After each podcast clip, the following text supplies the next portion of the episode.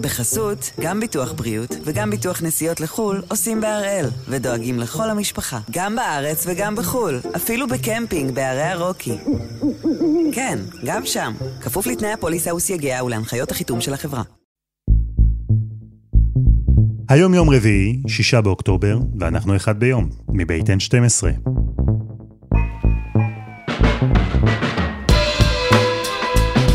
אני אלעד שמחיוף, ואנחנו כאן כדי להבין טוב יותר מה קורה סביבנו, סיפור אחד ביום, כל יום. כאחד שחי בחו"ל ועובד עבור חברה ישראלית, ויש לי משפחה וחברים בישראל, אז רוב הקשר שלי, אם לא כולו, מבוסס על הוואטסאפ. הודעות, שיחות קוליות, שיחות וידאו, הכל בחינם, יחסית יציב, והרי לכולם יש היום וואטסאפ. ופתאום, שלשום, במשך שעות, שקט. עיגול קטן כאילו מסתובב לו למעלה, לידו כתוב connecting עם שלוש נקודות, אבל לא קורה כלום. אז הסתכלתי, ושוב הסתכלתי, וסגרתי ופתחתי מחדש, ובשעות שחלפו גיליתי פתאום דברים שכבר שכחתי שקיימים אצלי בטלפון. SMS, שיחות קוליות רגילות, מי בכלל זכר שהמכשיר מסוגל לעשות את כל זה?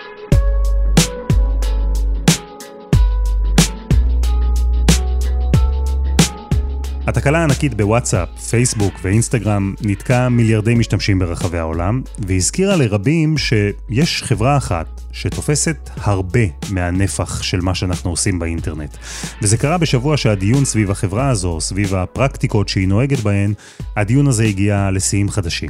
אז הפעם אנחנו עם דרור גלוברמן, מגיש התוכנית Next בקשת 12 והפודקאסט בזמן שעבדתם, על 6 שעות של נתק שלימדו אותנו שיעור חשוב על הרשת החברתית הגדולה בעולם.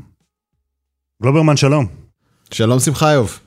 איך עברו עליך שש השעות שבהן אה, היה נדמה כאילו האינטרנט כולו קרס? אה, לקח לי אה, בערך שעה להבין שאני בעצם על תקן כתב צבאי שמוזעק לזירת לחימה. שידרתי מהבית, אוקיי? ב- ב- בלילה ב- ב- בקשת. ובין לבין אמרתי, אה, סיטואציה נחמדה, אה, אני אעלה סטורי. ואשכרה, בין דיווח אחד לשני על הנפילה של פייסבוק, אינסטגרם ווואטסאפ, אני מנסה להעלות סטורי לאינסטגרם. ולקח לי שנייה ורבע לקלוט את האבסורד פה. אה, למה זה לא עובד? זה, זה פשוט נהיה תיק, נכון? זה חלק ממחזור החיים, אה, חלק ממחזור הדם, חלק מהפסיכולוגיה הכי טבעית שלנו, עד כדי כך התרגלנו, סלאש התמכרנו, סלאש פיתחנו תלות. אה, וברמה אולי יותר גלובלית, בשעות האחרונות, ממש עכשיו שאנחנו מדברים, בימים האחרונים, בשבועות, בחודשים, אנחנו לומדים כולנו שיעור על מה זה אומר יותר מדי כוח ביד אחת, ואני מדבר על היד של פייסבוק. ואם מישהו היה צריך עוד שכנוע, נדמה לי שהנפילה הזאת נתנה לו את הקש. אז איך זה קרה? כי אנחנו מדברים על uh, שלושה אתרים, סלש אפליקציות, שהן באמת מהגדולות, החשובות, עם הכי הרבה משתמשים בעולם, שלושתן uh, מאותה משפחה כמובן, ושלושתן קרסו במקביל. איך דבר כזה קורה? זה קודם כל באמת מדהים. אה, בעיקר מדהים אם זוכרים את ההיקף הכספי, אה, הפיננסי של האירוע הזה. הנזק הישיר, תכף נדבר אולי על הנזק העקיף, הנזק הישיר ממש בדולרים שלא נכנסו לקופה של פייסבוק באותן 6 ומשהו שעות, מגיע ל-80 מיליון דולר. בסדר? משש שעות. העדויות הטכניות הפשוטות מראות שהייתה תקלה בעדכון הגרסה בחיבור שבין רשת פייסבוק לרשת האינטרנט העולמית, אוקיי? על הצומת הזה יושב שרת שאנחנו מכירים מראשית ימי האינטרנט, קוראים לו שרת DNS, Domain Name Server. והסרבר הזה, הוא מקבל את הכתובת המילולית שאנחנו כותבים בדפדפן, נכון? facebook.com, mako.co.il, מה שלא יהיה. והוא הופך את הכתובת הזו לשורת מספרים. המספרים הם הכתובת האמיתית של השרת, מאיפה צריך עכשיו לטעון את התמונות, תכנים, וידאוים, טקסטים וכולי. זה צריך להיות מעודכן כל הזמן. אבל פייסבוק עברה דירה, היא עשתה עדכון, השרת שלה כבר לא כאן, הוא שם. כלומר, ותסלח לי על האנלוגיה הפשטנית משהו, אבל אם אנחנו מדברים על האינטרנט כאוטוסטרדה, אז היציאה מהכביש המהיר לעבר פייסבוק, אינסטגרם, אה, וואטסאפ, היציאה הזו נותקה, ובעצם אה, הם נשארו איפשהו בספירה, אבל פשוט אי אפשר היה להגיע אליהן, הן לא היו מחוברות לשום כביש אה, מרכזי. כן, רגע, ובוא נמשיך את האנלוגיה, ואז כל המכוניות שעומדות ביציאה ונתקעו, יוצרות סביבן כבר שרשרת של פקק אחורה, ומעמיסות את כל האוטוסטרדה. כל הטלפונים והמחשבים בעולם שמנסים להתחבר לוואטסאפ או אינסטגרם או פייסבוק, לא מצליחים להגיע ומבקשים שוב ושוב ושוב ושוב מהאינטרנט, תן לי את המידע, וזה כבר יוצר פקק שעוד הרבה יותר קשה להתגבר עליו מאשר התקלה המקורית. ובעצם כדי לשחרר את הפקק הזה, אז uh, צריך לתקן את הכביש, לסדר מחדש את היציאות ואת התמרורים, כלומר, לחבר את פייסבוק, את אינסטגרם, את וואטסאפ, בחזרה לכביש המהיר, לאינטרנט, באופן כזה שנוכל להגיע אליהן שוב. איך עושים את זה? קוראים למהנדס. אה, אגב, במקרה של פייסבוק זה הסתבך במיוחד, כי גם כשנקראו אנשי הרשת והמהנדסים למטה פייסבוק והביאו את הטובים שבטובים, הם לא הצליחו להיכנס בכלל למטה, כי כרטיסי העובד שלהם, המחשב שמזהה שאכן אתה זה אתה, גם הוא יושב על אותו שרת וגם הוא היה מנותק מהאינטרנט. כך שהם אפילו לא הצליחו להיכנס למשרדים, ושמעתי שהיה צריך להביא את, אה, אתה יודע, ג'רי עם המסור כדי לנסר את הדלת ושהם אשכרה יוכלו להיכנס. אה, אתה יודע, בסוף, בסוף הטכנולוגיה התנקמה בהם. יש בזה משהו משמח, לא?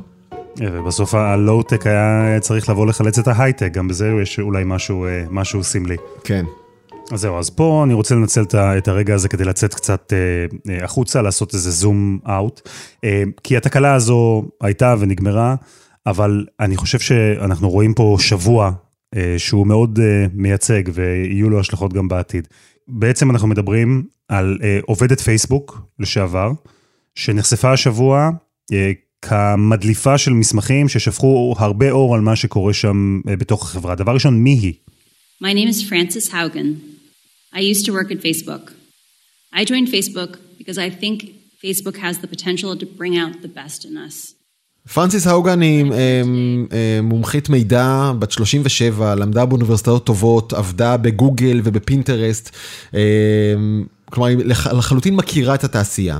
והיא הצטרפה לפייסבוק ב-2019 לצוות שנקרא Misinformation Team. שים לב, יש צוות שתפקידו לטפל ב-Misinformation, כלומר בפייק ניוז ובקיטוב ושנאה והסתה ודברים כאלה. היא צריכה לבוא עם פתרונות טכנולוגיים ותוכניים כדי לנקות את הרשת מהדברים המזיקים האלה, ועל פניו אתה אומר, כל הכבוד פייסבוק, אתם לכן, אתה יודע, עבודה טובה, זה, זה אכן, זו אכן המשימה שצריך לטפל בה. אה, היא נזכרה לקראת בחירות 2020.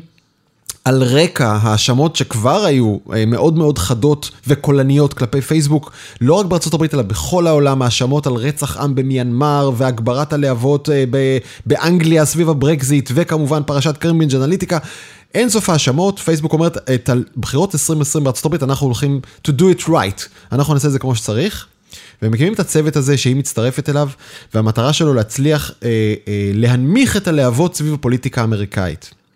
אחרי הבחירות, ככה מספרת פרנסס, אחרי הבחירות, או מסכמת פייסבוק בסיפוק את מאמציה להנמיך את הלהבות, זה הצליח לנו. אכן, העסק עבר בשקט יחסי, עכשיו אפשר לפרק את הצוות ולהחזיר את הגלגל לאחור. Like they basically said, oh good, we, we made it through the election, there wasn't riots, we can get rid of civic integrity now. Fast forward a couple months, we got the insurrection. And when they got rid of civic integrity, it was the moment where I was like, I don't trust that they're willing to actually invest what needs to be invested to keep Facebook from being dangerous. כלומר, הנה עברנו את הבחירות, בוא נחזיר חזרה את הלהבות לגובה, לגובה הקודם, כי ככה אנחנו עושים כסף. ואז עוברים כמה שבועות ואתה מקבל את ההסתערות על גבעת הקפיטול. עכשיו, אף אחד לא אומר שלולא פייסבוק הייתה, אתה יודע, אה, מגלגלת, מסובבת את הגלגל אחורה ומבטלת את הצעדים האלה, אז לא הייתה הסתערות. אנחנו לא יודעים את זה. אבל אנחנו בהחלט יודעים שפייסבוק, יחד עם טוויטר ושעות אחרות, שיחקו תפקיד חשוב בלגייס, לעודד, ללבות וממש לארגן את ההסתערות הזו. וזה מה שהיא מספרת, היה הקש ששבר את הגב שלה. כלומר, זה הרגע שהיא אמרה, אני ראיתי בעיניים איך פייסבוק בוחרת במודע להרוויח יותר כסף, למרות שהיא מעודדת הסתה, קיטוב ואלימות. I'm here today because I believe Facebook's products harm children, stoke division, and weaken our democracy.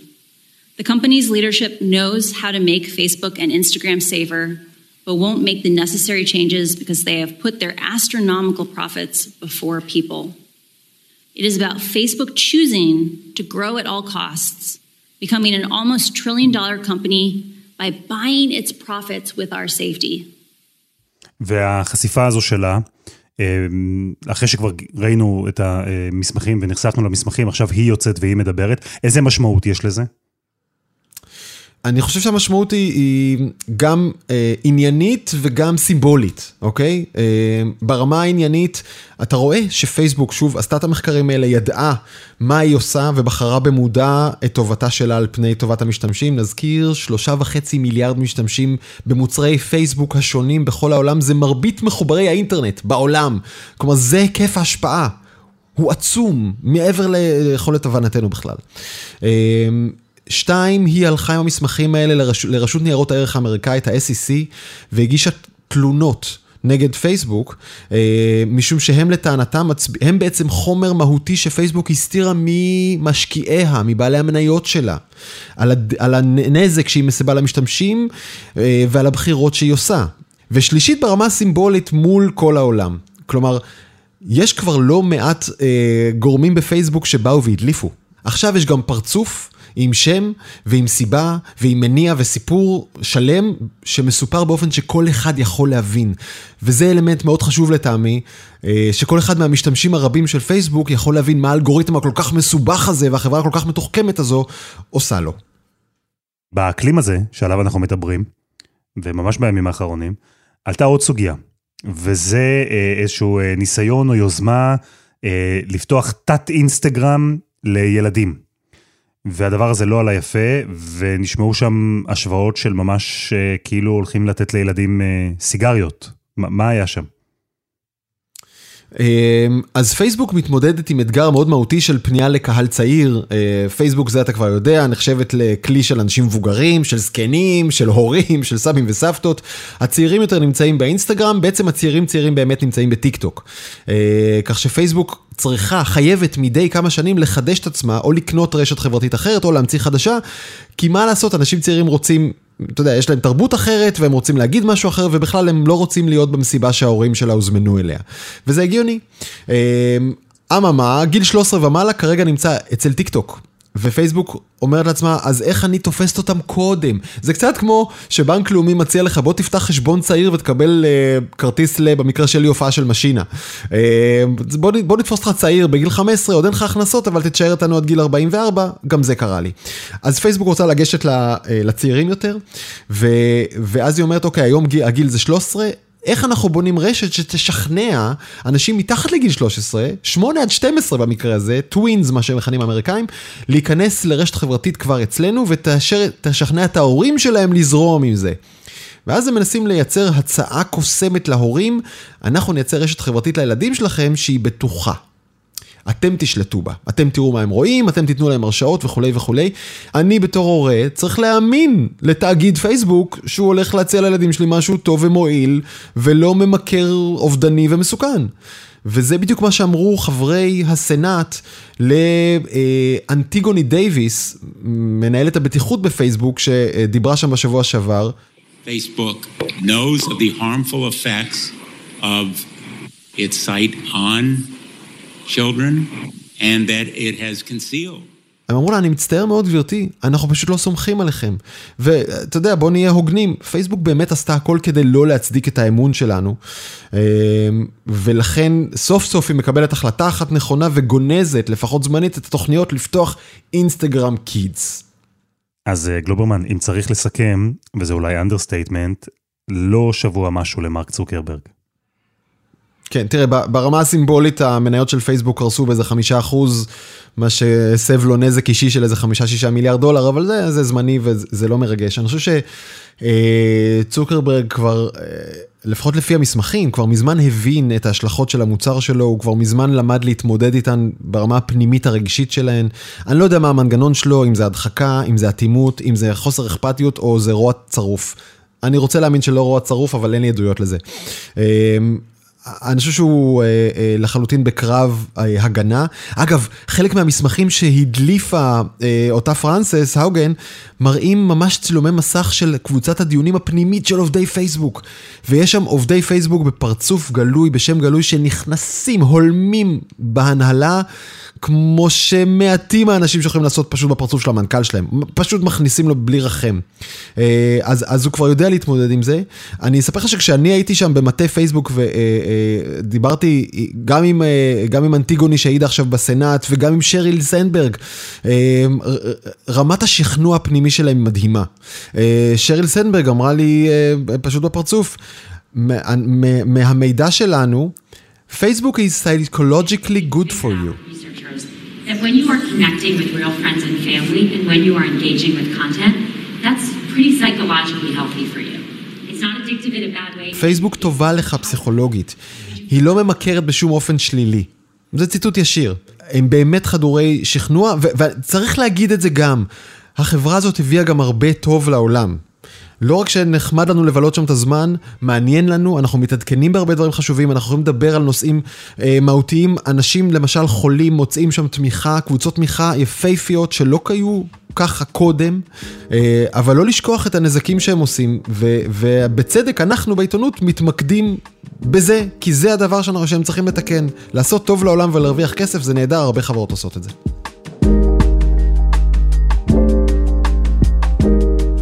דרור גלוברמן, תודה רבה. תודה אלעד.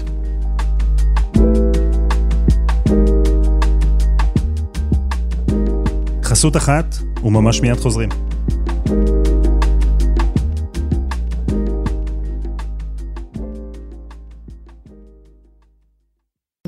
בחסות, גם ביטוח בריאות וגם ביטוח נסיעות לחו"ל עושים בהראל, ודואגים לכל המשפחה, גם בארץ וגם בחו"ל, אפילו בקמפינג בערי הרוקי. כן, גם שם, כפוף לתנאי הפוליסה וסייגיה ולהנחיות החיתום של החברה.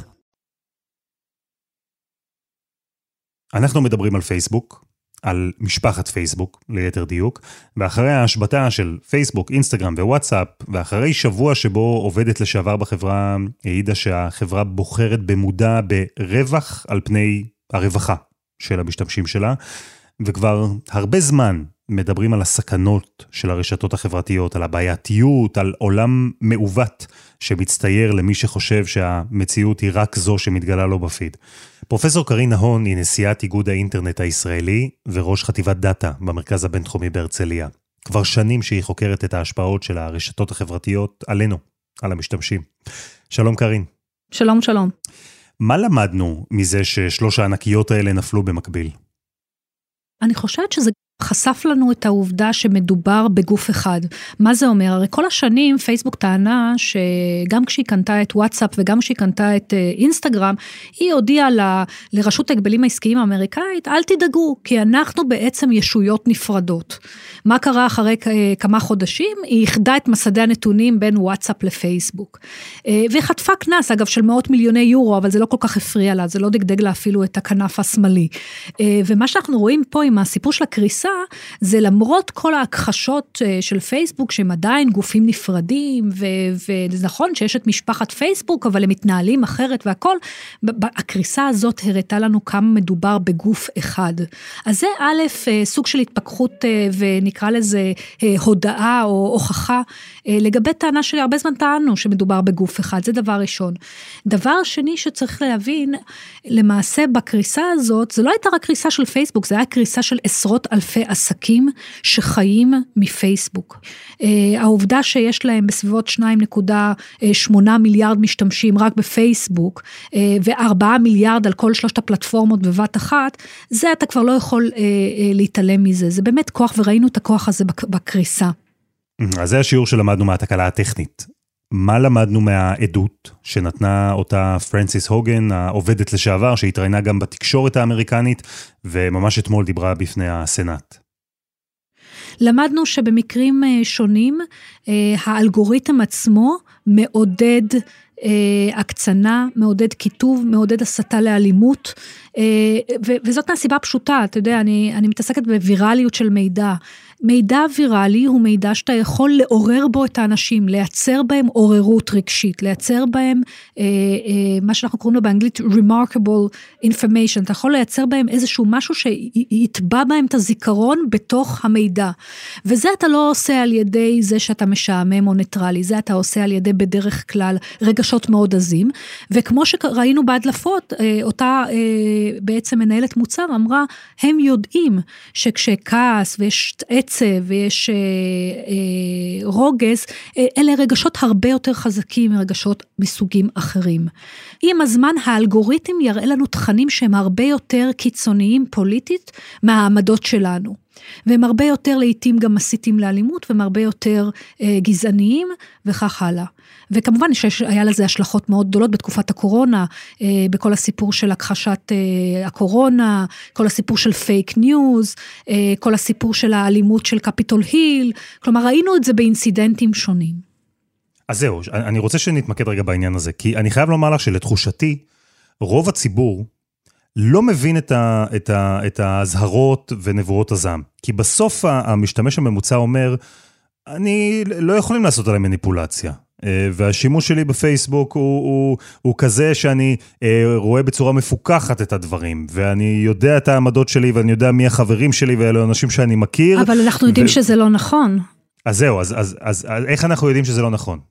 אוקיי, okay, אז קודם כל פרשת קיימברידג' אנליטיקה הדגימה את זה בצורה מאוד יפה. נמצאת, אה, אה, אה, נקרא לזה חברה, ש, שבעזרת אה, הרבה מידע עלינו, יודעת בדיוק איך לשנות לנו את העדפות שלנו. פרשת קיימברידג' אנליטיקה נזכיר, חברת ניתוח מידע, שבדרך עקיפה הצליחה לאסוף מידע ממיליוני משתמשי פייסבוק, במטרה להתמקד במצביעים ממדינות מתנדנדות בארצות הברית ולהציג להם פרסומות ותוכן שיטו אותם להצביע עבור מועמד ספציפי. בעצם הם עשו מניפולציה לאלגוריתם של פייסבוק, פייסבוק לא שיתפה עם זה פעולה, כדי לעשות מניפולציה לבחירות לנשיאות. וזה העלה המון שאלות על איך פייסבוק שומרת על המידע שלנו, ומי מקבל עליו גישה מבלי שאנחנו בכלל נדע. אני אתן לך גם עוד דוגמה. היה מחקר ב-2012 של קולגות שלי, אה, בונד ופולר. פייסבוק באותו זמן הוציאה פיצ'ר שברגע שהלכת להצביע, זה היה בפריימריז בארצות הברית, זה התחיל אז ואחר כך עבר לבחירות, יכלת להעלות מין כפתור כזה שאומר I voted, אני הצבעתי. מה הם גילו? הם גילו ש, שבדרך כלל, אה, אלה שרואים את האצבע, הסיכוי של החברים שלהם שלא רצו להצביע, שלא רצו להצביע, ללכת ולהצביע, הוא גדול יותר ב-0.6 אחוז. אבל הם גילו גם עוד דבר, שלא כולם ראו את אותו אה, אה, אצבע בצורה שוויונית. אלא הייתה יותר נטייה לאנשים עם נטייה ליברלית לראות את האצבע הזאת מאשר אנשים עם נטייה רפובליקנית. מה זה אומר? אז זה אומר שיש לך יכולת להטות בעצם, אה, בסופו של דבר זה מתבטא גם בהצבעה, זה מתבטא בפעולה. עכשיו, אה, לצערי הרב זה אחד מהמחקרים היחידים שהיו לנו, כי, כי באמת פייסבוק עם השנים סגרה יותר ויותר את היכולת שלנו, אנשי הדאטה והמחקר, לחקור מה קורה בפלטפורמה שלה. וחלק מהסיפור זה בדיוק הגילויים האלה. הם לא רוצים שנדע. כלומר, מה שנראה עבור חלקנו כלייקים תמימים או פוסטים סתמיים, כל אלה הם בעצם עוד רסיסי מידע עלינו, על מי אנחנו, מה אנחנו אוהבים, מה אנחנו לא אוהבים, ואת המידע הזה אפשר לתרגם לפעולה, כמו אותו מחקר על כפתור ההצבעות, שממש הניע אנשים שראו אותו אצל חברים שלהם בפייסבוק לצאת ולהצביע, אחרת הם היו נשארים בבית. ואחרי כל זה, ואחרי השבוע שבו ראינו את התקלה הגדולה ועדות מתוקשרת של עובדת לשעבר ופרויקט אינסטגרם ילדים שקרס, אחרי כל זה, קרין, את חושבת שהצבר הזה של אירועים יכול להוביל לשינוי? כן. אני חושבת שאנחנו נמצאים בתקופה שבה הגלגל, ונקרא לזה הרכבת התחילה, יצאה כבר מהתחנה. אה, זה ייקח אה, אולי שנה, זה ייקח אולי שנתיים, אבל אין ספק שאנחנו נראה מהלכים רגולטוריים שיכולים להתבטא בהחלשה אה, מבנית של פייסבוק, וזה יכול להיגמר גם בפירוק. אבל במה, מה זה פותר לנו בעצם? אם מפרקים את פייסבוק ו- ומפרקים בין פייסבוק, פייסבוק לאינסטגרם ווואטסאפ, ואולי אפילו את פייסבוק מפרקים לכמה חברות קטנות, הבעיה הבסיסית היא אותה בעיה, אנחנו בסוף כולנו שופכים מידע לרשתות חברתיות, ו- ו- ויש להם אינטרס אה, למקסם רווח, אז הן מציגות לנו את מה שמייצר traffic, כאילו הבעיה היא אותה בעיה. אני אפילו אקשה עליך, הרי מה, מה אומר צוקרברג? אתם תפרקו אותי, אתם תחלישו אותי, ויופי, כולם ילכו לטלגרם, לטיקטוק, לטלגרם הרוסית ולטיקטוק הסינית, זה מה שאתם רוצים, ושם באמת אין לכם שליטה, אין לכם יכולת להגיד מה קורה ואיך קורה. אני אגיד לך, ולכן אני אומרת שלא בטוח שהפירוק הוא התוצר היחיד והנכון. אני כן הייתי רוצה להחליש את הכוח ולבנות מערכת שבה פייסבוק יותר נותנת דין וחשבון לציבור ולמקבלי ההחלטות. וזה לא חייב להיות על ידי פירוק אגב, וזה חשוב שזה ייעשה.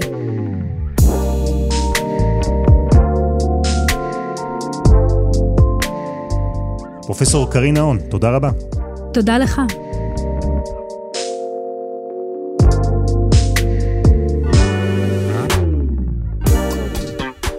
וזה היה אחד ביום, של N12. הפרק הזה, כמו כל הפרקים הקודמים שלנו, למשל, מה זה בכלל ביטקוין, הפרק שבו אנחנו אה, סיפרנו את הסיפור של המטבע הווירטואלי הפופולרי, אז כולם זמינים ב-N12 ובכל אפליקציות הפודקאסטים. וכן, אני לגמרי מודע לאירוניה, אבל אני אזכיר לכם שאנחנו גם בפייסבוק. חפשו אותנו שם. העורך שלנו הוא רום אטיק, בצוות עדי חצרוני ודני נודלמן, על הסאונד יאיר בשן, שגם יצר את מוזיקת הפתיחה שלנו, ואני אלעד שמחיוף. אנחנו נהיה כאן שוב בשבוע הבא.